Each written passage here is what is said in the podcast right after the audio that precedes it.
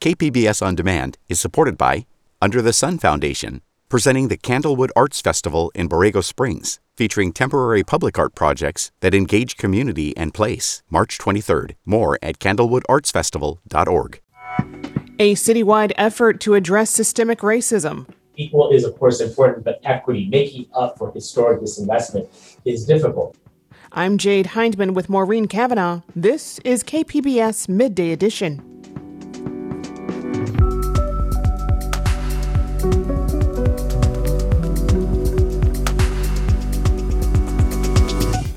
An examination of how sexual assault allegations in nursing homes have gone ignored. This is perhaps the worst and most horrifying story of serial sexual assault that I have ever heard in the long term care setting. And a look at why San Diego's inflation is among the highest in the nation, plus a delay stands in the way of expanding tribal land. That's ahead on Midday Edition.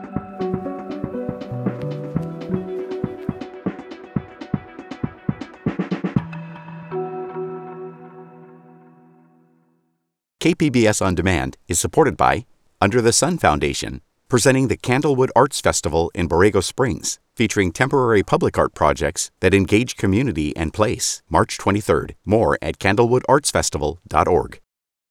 This week, San Diego Mayor Todd Gloria announced a plan he hopes will be the first step in addressing systemic racism against San Diego's Black community.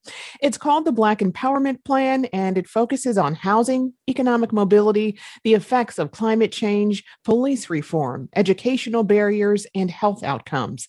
The priorities for the plan were set by a nine member advisory group of Black community leaders Mayor Todd Gloria joins us now to talk about that plan. Mayor Gloria, welcome. Thank you for having me. So, you've said systemic problems remain within our nation that have often left Black communities disenfranchised and disregarded. What systemic problems have left San Diego's Black community disenfranchised? Well, there are many, Jane. Um, the other day when we announced this particular plan, there were three statistics that I used to sort of underline the way that our Black community uh, experiences our San Diego differently than other parts of our community. One is that two thirds of Blacks uh, residents live in zip codes with higher than average unemployment rates. One in five of our unsheltered population are Black, despite uh, African Americans representing 6% of our overall city's population. And that Black residents are twice as likely to be hospitalized or to die of COVID 19 than white San Diegans. Uh, these are three statistics that really underline, again, the different experience of Black San Diegans uh, here in San Diego. And is a reason why this empowerment plan was necessary to put forward, not because we can solve a centuries worth of discrimination and prejudice with one plan, but that we have to start taking affirmative steps to try to address these inequities in order to be a city that works for all of us. And, you know, at the top of everyone's mind is police reform as the Derek Chauvin trial continues after Daunte Wright was killed during a Minnesota traffic stop and after an Army lieutenant in Virginia was repeatedly pepper sprayed during a traffic stop. Uh, your plan highlights 11 police reform proposals here in San Diego. Have recent events around the country made this a top priority for you? Jade, you listed three situations. We know that there are many, many more than that, some that even happen here in our local region. And we want to do better. I want our city to be a leader when it comes to public safety uh, and really uh, making sure that we're doing this in a 21st century uh, form.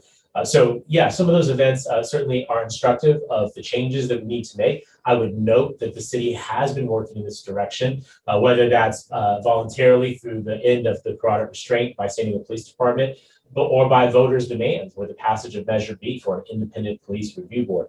These plans, um, that I, the plan that I released, uh, is intended to take the next uh, steps in this process. But we really want to take the additional steps beyond that. I want San Diego to be a national leader when it comes to public safety. Uh, I want uh, the community to feel safe, and I want us to have the best police department uh, in the United States. Uh, this plan is intended to try and get us closer to those objectives. I'll come back to your proposals on police reform, but now I want to turn to the Black Empowerment Plan you released this week. How will your plan work to fix issues and policies that have caused harm to the Black community? Well, as I mentioned, you know, this does not end centuries worth of discrimination overnight, but it is intended to be something that is definable, measurable, and, and uh, accountable holding myself, the city council, the rest of the city operation accountable when it comes to progress in this space. And we have already seen a couple of uh, steps of progress uh, whether that's the establishment of our climate equity fund, which is intended to drive some of our climate related investments into neighborhoods who've traditionally been left out, who are, as a result, have significant environmental justice concerns. We know that those are often Black and Brown communities. Uh, to our recent successful uh, award of a state grant to study uh, cannabis equity fund, recognizing uh, that the Black community uh, bore the disproportionate impacts of criminalization of marijuana, uh, but are not enjoying the benefits now of legalization. And we want to be a city uh, that uh, sort of flips the script on that and allows for more equitable progress. So those are things that we have already done. And this plan really looks to expand upon that and actually make sure that those things actually get accomplished. While the focus has often been on police reform, let's be honest, systemic racism is present in our housing economy, in education, in economic development. And our Black Empowerment Plan is really intended to try to address all the areas where we have identified through our advisory committee of Black San Diegans places where significant improvement is necessary. It seems this plan it really focuses on providing resources in a way that promotes equality. How does this plan take things a step further to create equity? You're exactly right, because there is a difference. And I think that many of your listeners uh, probably are familiar with the difference, but for many San Diegans, perhaps that they don't, that they're, that equal is of course important, but equity, making up for historic disinvestment is difficult. The Climate Equity Fund is intended to do that. It's intended to say, we know that the impacts of climate change will hit certain neighborhoods in the city first and worst. And too often, those are our neighborhoods where our Black community lives and where our communities of color uh, and communities of concern uh, exist. By creating this particular fund, where we will methodically put dollars into it to invest in infrastructure projects that will anticipate and hopefully prevent some of the impacts of climate change, that is how you get to equity by having uh, neighborhood investments, infrastructure funds, again, focused on those underinvested neighborhoods. That's important. Having a recreational or summer programming, which is a part of, of the budget plan I'll release tomorrow, again, focused on addressing digital divide issues and recreation, recreation, recreation center hours in those communities again speaks to uh, this need for more equity. I think the council is you know, unanimously behind this notion, and so the proposals we'll be putting forward, whether through the Black Empowerment Plan, through the city budget, I think will win strong support, and then that will be the proof to the community that says this isn't just more words on a page. This is real. This is change, and this is happening in San Diego.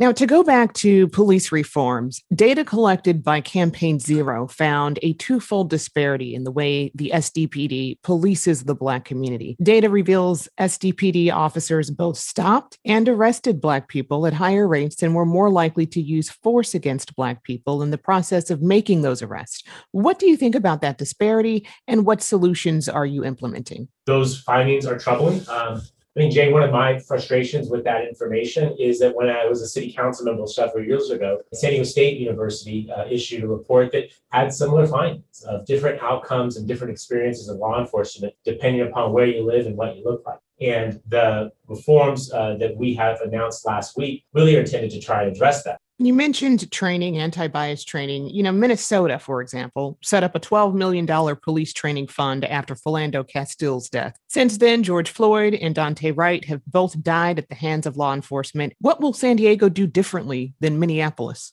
What we're saying is, is that clearly we want to do more. We want to go further. Again, be a national leader in this regard. Police chief is very supportive of this. The council is very supportive of this. I think the community is demanding it. And so we'll do that work. But it isn't just that alone, Jay. We have to do other pieces of this plan that I think are important. And some of this stuff, you know, isn't uh, capture a lot of attention, but I think speaks to the touch field look of our of law enforcement in San Diego by moving our, our Office of Homeland Security out of the police department, by forswearing uh, the use of uh, militarized weapons and military surplus, by trying to find better ways to deal with low level offenses that don't create a, uh, a, cycle of incarceration that really allows people to feel like this is uh, uh, a trap. This is stuff that we will get done here in San Diego.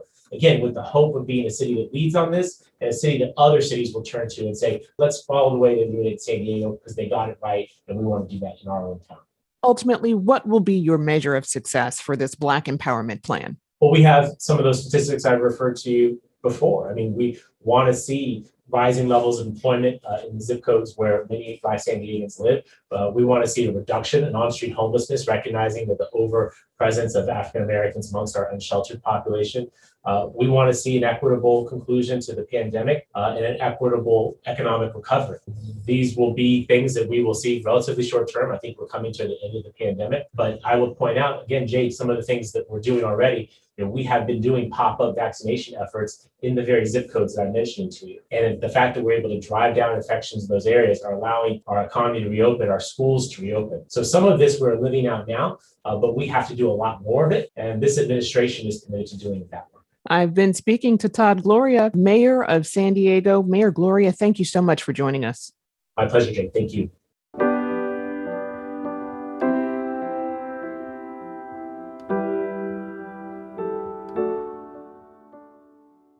Documents reveal that California regulators allowed a nursing assistant to job hop among San Diego area nursing homes, even though they were aware of multiple sexual assault allegations against him.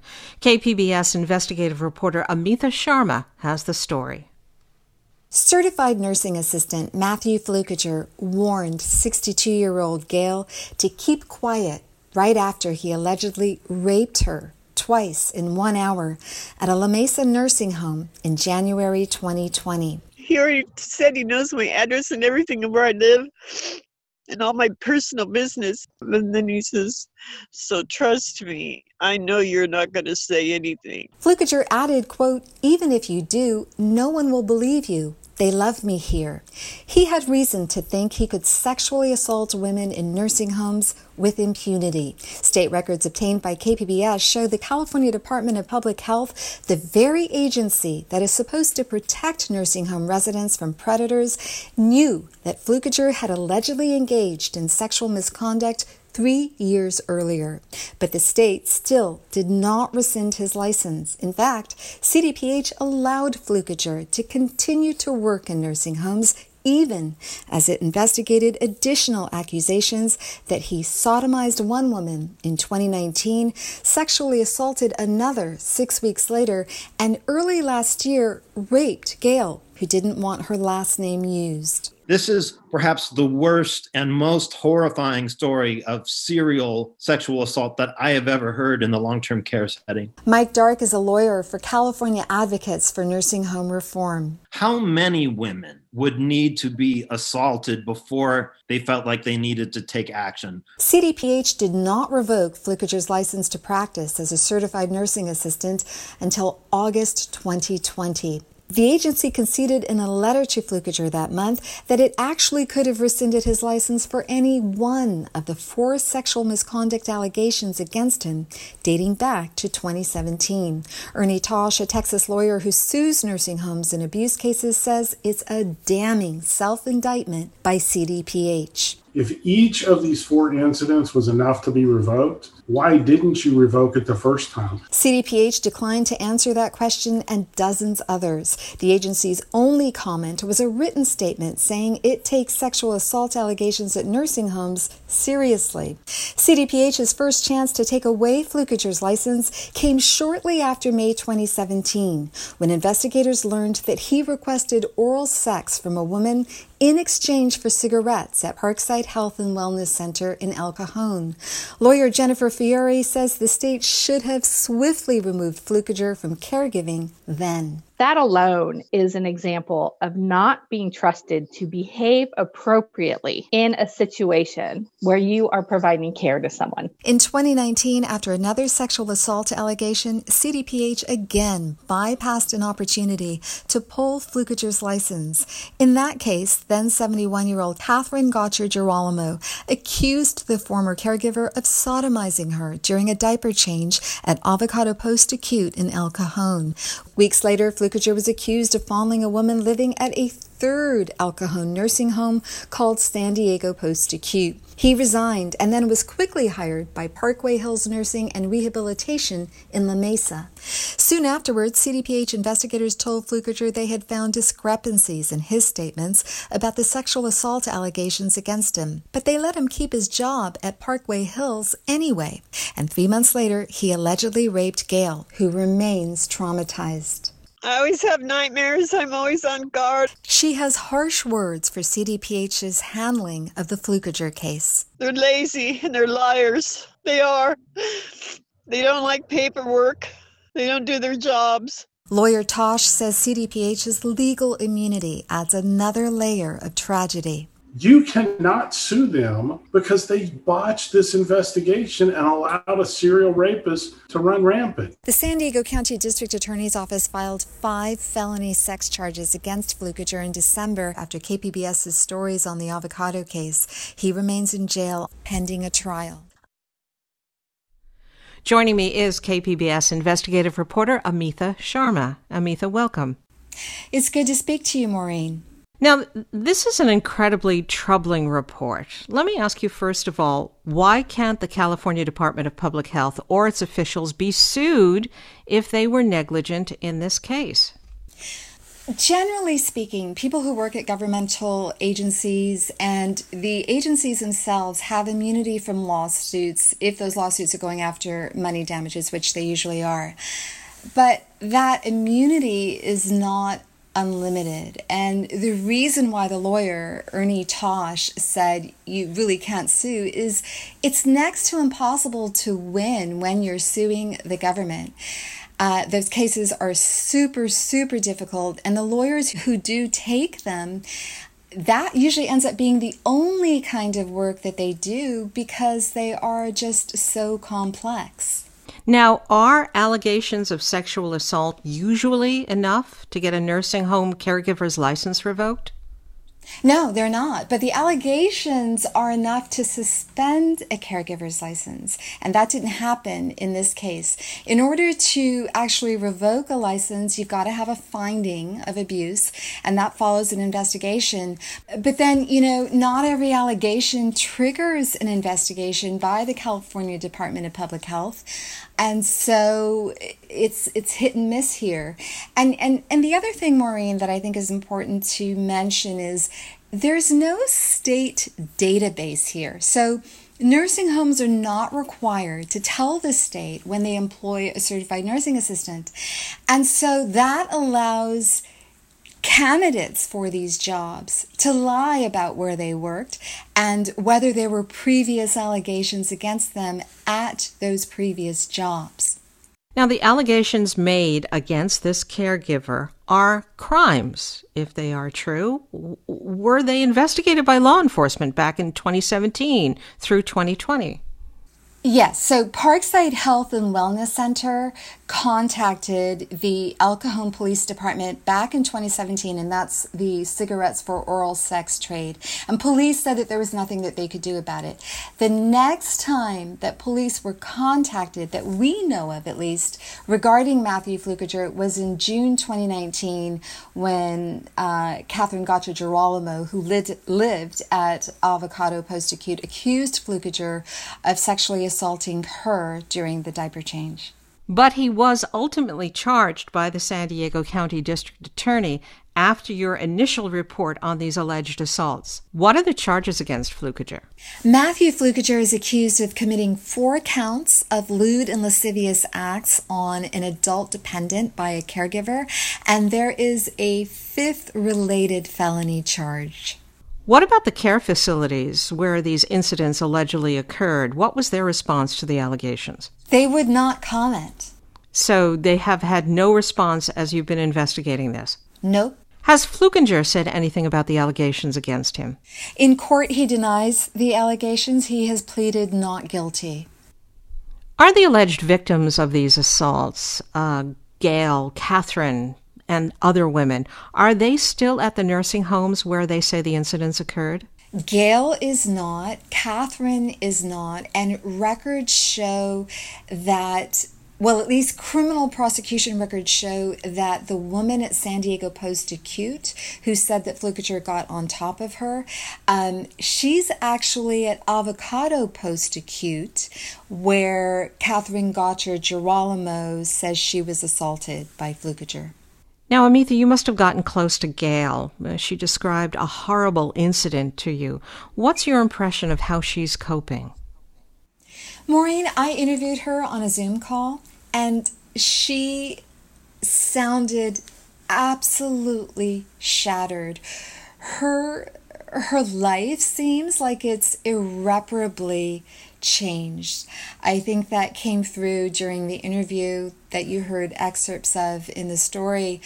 She was very, very emotional. It was obviously deeply painful for her to recall what happened and there were some pauses during our conversation because of how hard it was for her to remember those details um, and just as an observer it it felt like she was reliving the trauma of it all now, family members have just recently been allowed to visit their loved ones inside nursing homes, the first time since the pandemic shutdown.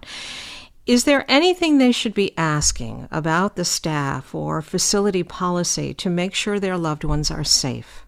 They can ask. It is not clear how accurate the answers will be. I say that because there is a statewide website that's theoretically supposed to help families review how many complaints and categories of those complaints, like abuse, are filed against a particular nursing home. But when I reviewed on that state website how the Flukiger allegations were recorded. They were not, some of them were not categorized as sexual abuse. One was erroneously categorized as an abuse case of a resident on a resident. And one was not listed as substantiated, and one wasn't even listed at all. So there really is no way for a family to rest easy because we know on at least two occasions when Flukiger was accused of sexual misconduct at Parkside and sexual assault at Avocado, he was actually allowed to return to work. And the nursing homes did not notify families of the allegations. Again, as I said, incredibly troubling report, Amita, but thank you so much. I've been speaking with KPBS investigative reporter Amita Sharma. Thank you, Maureen.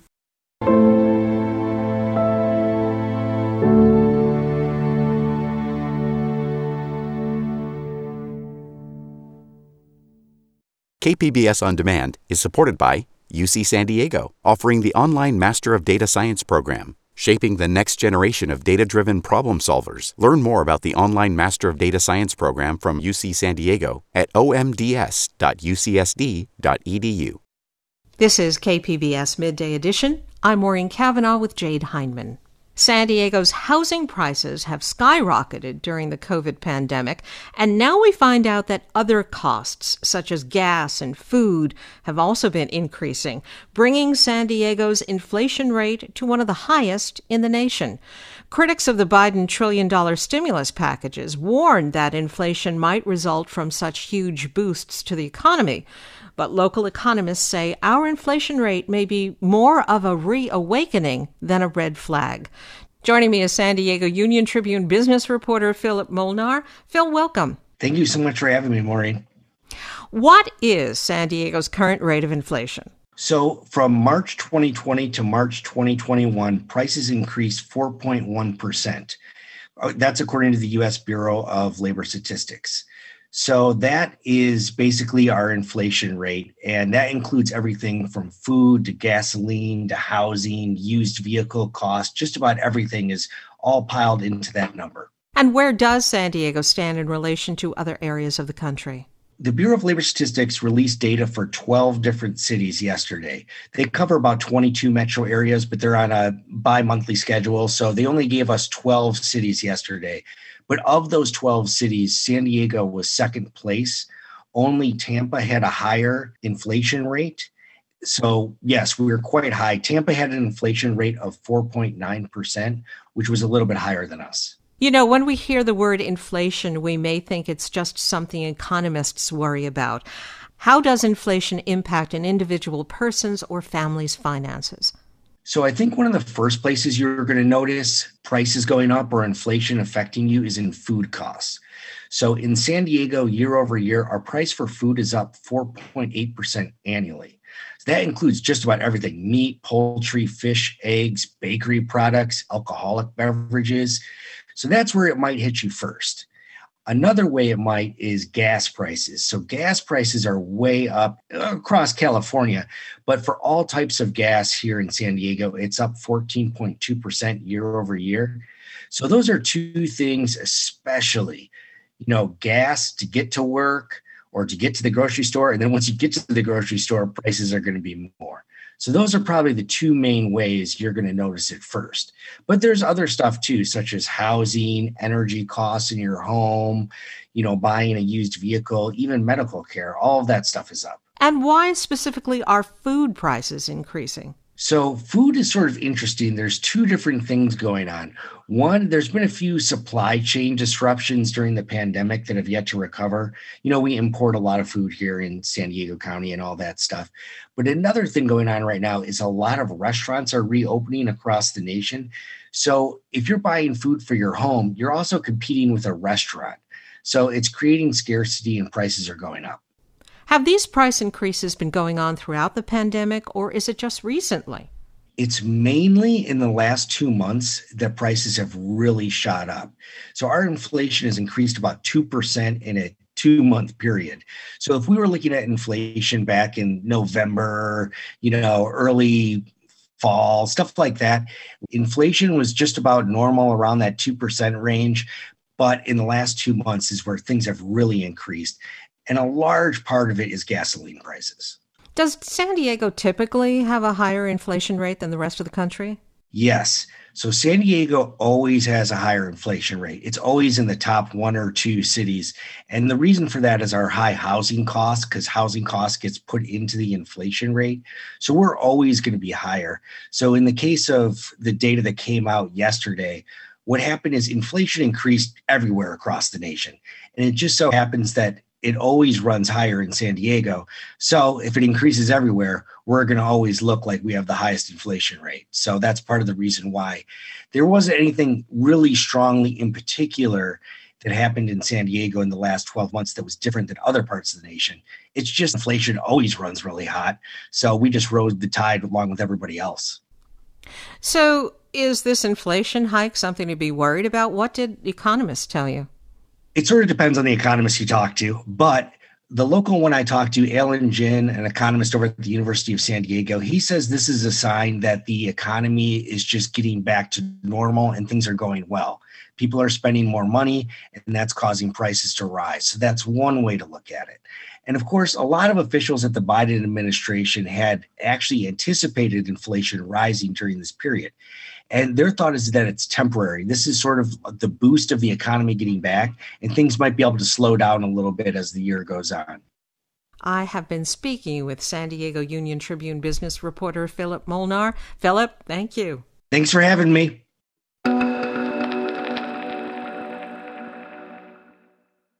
The San Diego Board of Supervisors recently delayed voting on a proposal that would lift a number of barriers to the region's tribes in expanding their reservations. If repealed, the decades old restrictions would phase out restrictions in obtaining liquor licenses and would set up a tribal liaison to foster communication between the county and each of the region's 18 tribal governments. Though a new vote is set for May 5th, the decision to delay a ruling on the policy has been met with sharp criticism by tribal leadership who see the outdated restrictions as part of a larger legacy of racism and discrimination in county law. Joining me to discuss the proposal is Chairman Bo Mazzetti of the Rincon Band of the Luiseno Indians. Chairman Mazzetti, welcome. Good morning. Thank you for having me. Chairman Mazzetti, can you begin by telling us what the repeal of this decades old policy hopes to achieve? Yes, we need to clarify the way the policy was implemented in 1994 basically said that the county will oppose all fee to trust or land that tribes are going to purchase or want to purchase. The county will oppose those uh, for gaming purposes. That has evolved into the San Diego County Board of Supervisors opposing all lands a tribe may be able to purchase back. So we're buying our own land back. I want to make that clear. You know, so it became a blanket opposition opposing any lands the tribe uh, may purchase. Uh, in our case, all the lands we've purchased, with the exception of one, are in the very middle of our reservation. So, how will these changes benefit the Native community in the region? What this proposal uh, provided by Supervisor Desmond would do would repeal the blanket opposition and would say, okay, let's look at a land purchased by a tribe on a case by case basis, not just a blanket no in opposition. You know, I, I want to make it clear to not many tribes of the 18 in San Diego County have the economic base or opportunity to buy back their own land. So this is not going to be a mass purchase by tribes of a bunch of land. It's just not going to happen. What was your response to the delay in voting on this? Well, my response is a slap in the face to the tribes in San Diego County.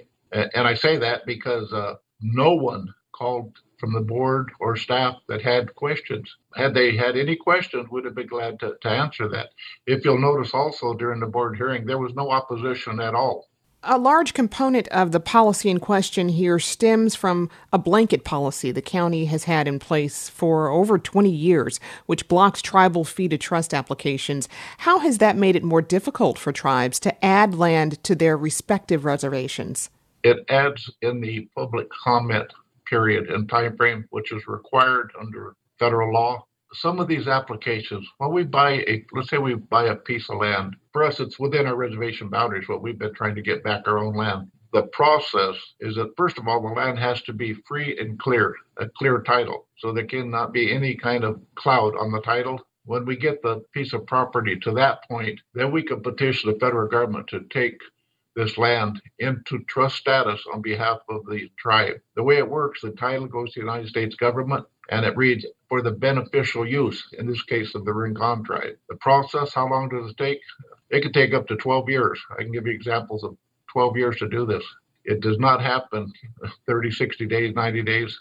It takes years to get a piece of property to be actually put back under tribal jurisdiction. To what extent do you think this policy is rooted in larger racist and discriminatory policies involving the region's tribes? Originally, when this was put into into place in 1994, there was a big concern. Oh, Indians are going to have these casinos all over the place, that traffic, everything, the criminal, the crime, oh, all this stuff's going to happen. The county's going to have to pick up more time with the deputy sheriffs, the fire, all of these various scare tactics, which were basically unknown, but they were utilized. Actually, if you look at what has happened, just the opposite's happened. The tribes far exceed anybody's expectation in terms of what we donate to various community organizations, the services we provide. Our tribe, along with San Pasqual tribe, just uh, started our own ambulance service because we have, uh, you know, lack of ambulances in the rural area for emergency responses. So that'll be open to the general public to at no cost, the taxpayers, no cost. So it's just what has happened is the reverse of what was stated to happen let me ask you this you know do you feel that come the time of the new vote next month that this policy will be ultimately repealed? If it's not it's a racial and political move if it's not repealed. And let me ask you this i mean just ultimately you know you, you we keep bringing up the fact that you know you all are trying to buy back your land. How do you feel about that? I think it's ludicrous but it's reality. I have strong feelings about that you know. Give our land back well reality that's not going to happen. You know, so we have we have to, and that's exactly what we're doing. I want to give you an example of the biggest parcel our tribe has purchased, which is about 320 acres to the very east of our reservation, between the La Jolla Reservation and our eastern reservation boundary, 320 acres. It's the mouth of the San Luis Rey River, which is traditionally and culturally very important to the Luiseño people. We bought that land back. I've been speaking to Chairman Bo Mazzetti of the Rincon Band of the Luiseño Indians. Chairman, thank you so much for joining us. Oh, thank you for your time. I appreciate it.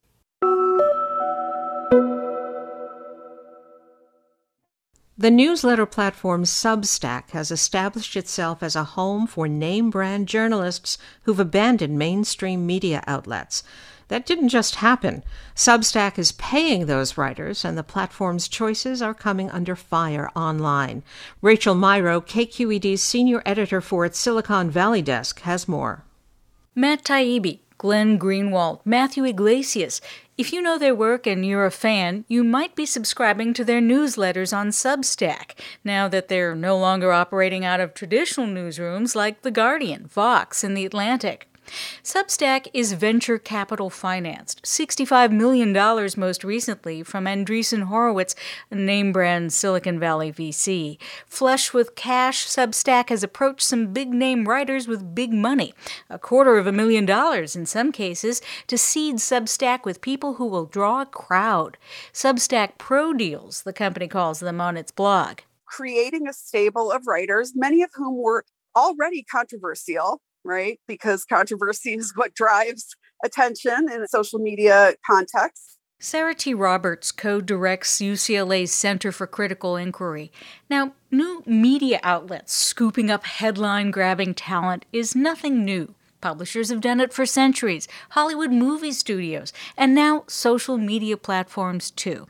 But Roberts says Substack hasn't been transparent about what it's doing it's vetting and choosing certain people to give them a platform that it supports financially. And that is an editorial decision, which makes them something other than a neutral platform with no politics. Substack declined to comment for this story, but company leaders are posting at length online to counter attacks from critics who are starting to pay close attention to the subset of Substack writers who get the juicy deals. The whiteness, the maleness, the libertarian right wingness of the group you know, is pretty self evident. Some non pro Substack writers are so offended they're leaving the platform and encouraging their readers to do the same. For instance, one writer who identifies as trans last month called out the platform for giving massive advances to writers whose work includes, quote, extreme trans eliminationist rhetoric. Company leaders replied in another blog post. Here's a bit read by a colleague of mine since, again, Substack wouldn't comment. More than 30 writers have now signed pro deals, and they cover a range of issues, none that can be reasonably construed as anti trans, and a range of backgrounds. More than half are women, and more than a third are people of color. Not that the company is sharing its Substack Pro roles publicly. Also unclear how many disaffected Substack writers and their readers are leaving the platform. Substack's biggest problem, though, may be the fact it's proved it's possible to make VC money off of newsletters. Now, Facebook and Twitter are getting into the game, and they have a lot more eyeballs and money to offer writers. That was KQED's Silicon Valley Desk senior editor Rachel Myrow reporting.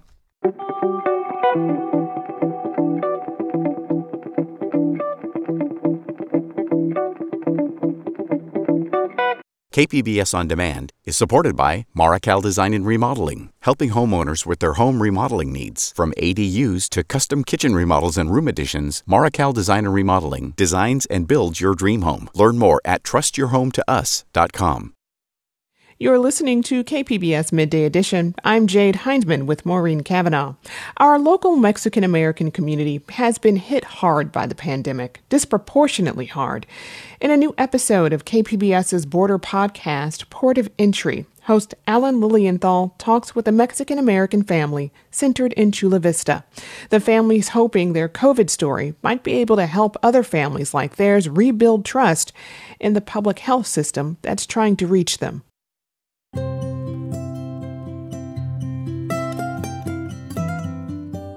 Okay, so the Covarrubias family. They're a big family centered in Chula Vista, a city in San Diego County just 20 minutes north of the US Mexico border. And like a lot of Mexican American families here, they have members on both sides of the wall. And despite the border between them, the family is super close. Cousins are really more like siblings. We grew up very tight, very close, always at one another's homes. Big family get togethers filled with lots of laughter and mariachi sing alongs are sort of their thing.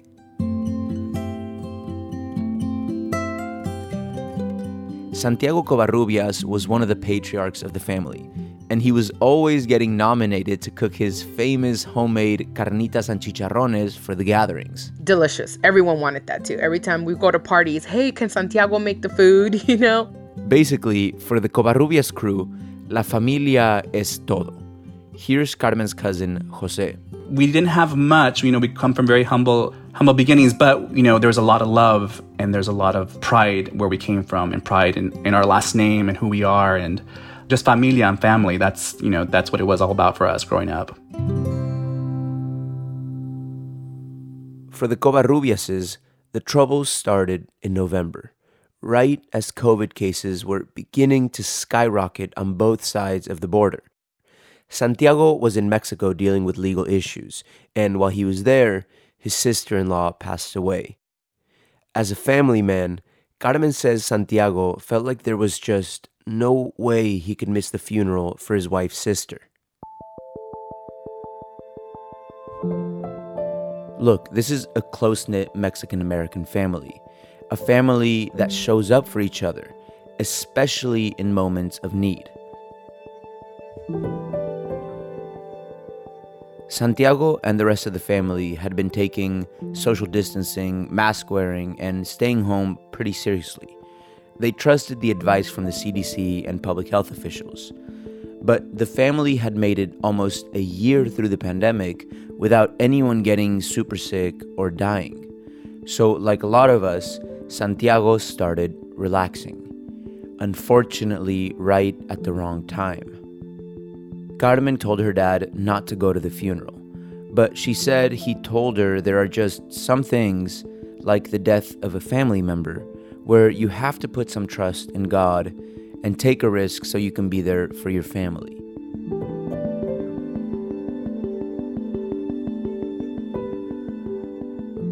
So Santiago flew to the funeral to be by his family's side. A few days later, though, Santiago just didn't feel right. But Carmen says he was the last to admit it. I don't know if it's the machismo in them, where they have this pride where they don't want to say, Yeah, I'm feeling sick. Carmen says Santiago talked to his family over the phone. He told them he must have caught a bad cold. But he never lost his sense of smell or taste, so he assured them there was no way it was COVID. I would ask my dad, How are you feeling? And he would tell me, I'm fine, I'm fine. I don't want you to worry. But I can tell, you know, you know your parents. Finally, I started realizing he was getting worse, so I told my dad, You need to come back now. Eventually, Carmen convinced Santiago to fly back to Tijuana. And when he got there, his brother, Juan Jose, immediately saw that Santiago was in way worse shape than he was letting on. So when my dad finally came back, um, my uncle, as a matter of fact, picked him up at the airport in Tijuana and took him straight to the hospital. They called me around three o'clock in the morning to tell me that my dad was COVID positive, um, and they were going to admit him. COVID rules prevented the family from being able to visit. And Carmen says it was really hard to connect with her dad. It was bad because he couldn't really hear us. So when we would try to communicate with him, it was hard because he already is going through hearing problems. And then we have this machine blowing in him. And it was really hard to communicate.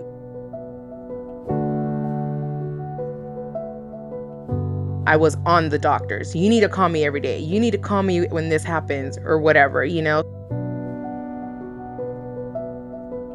That has to be the hardest thing, I believe, when you have not just a parent, but a loved one um, in the hospital and you can't even be by their side.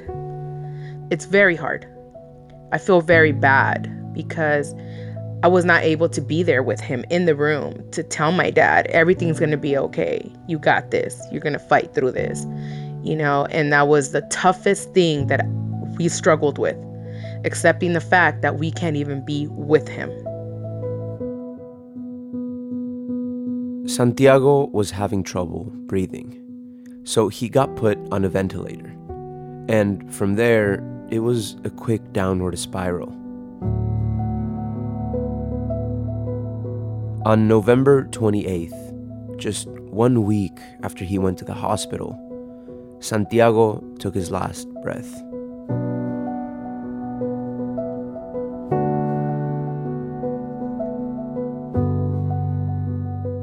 I never thought that this is how my dad would go out. You know, I always thought, oh, you know, old age or something. but COVID, you know, took them.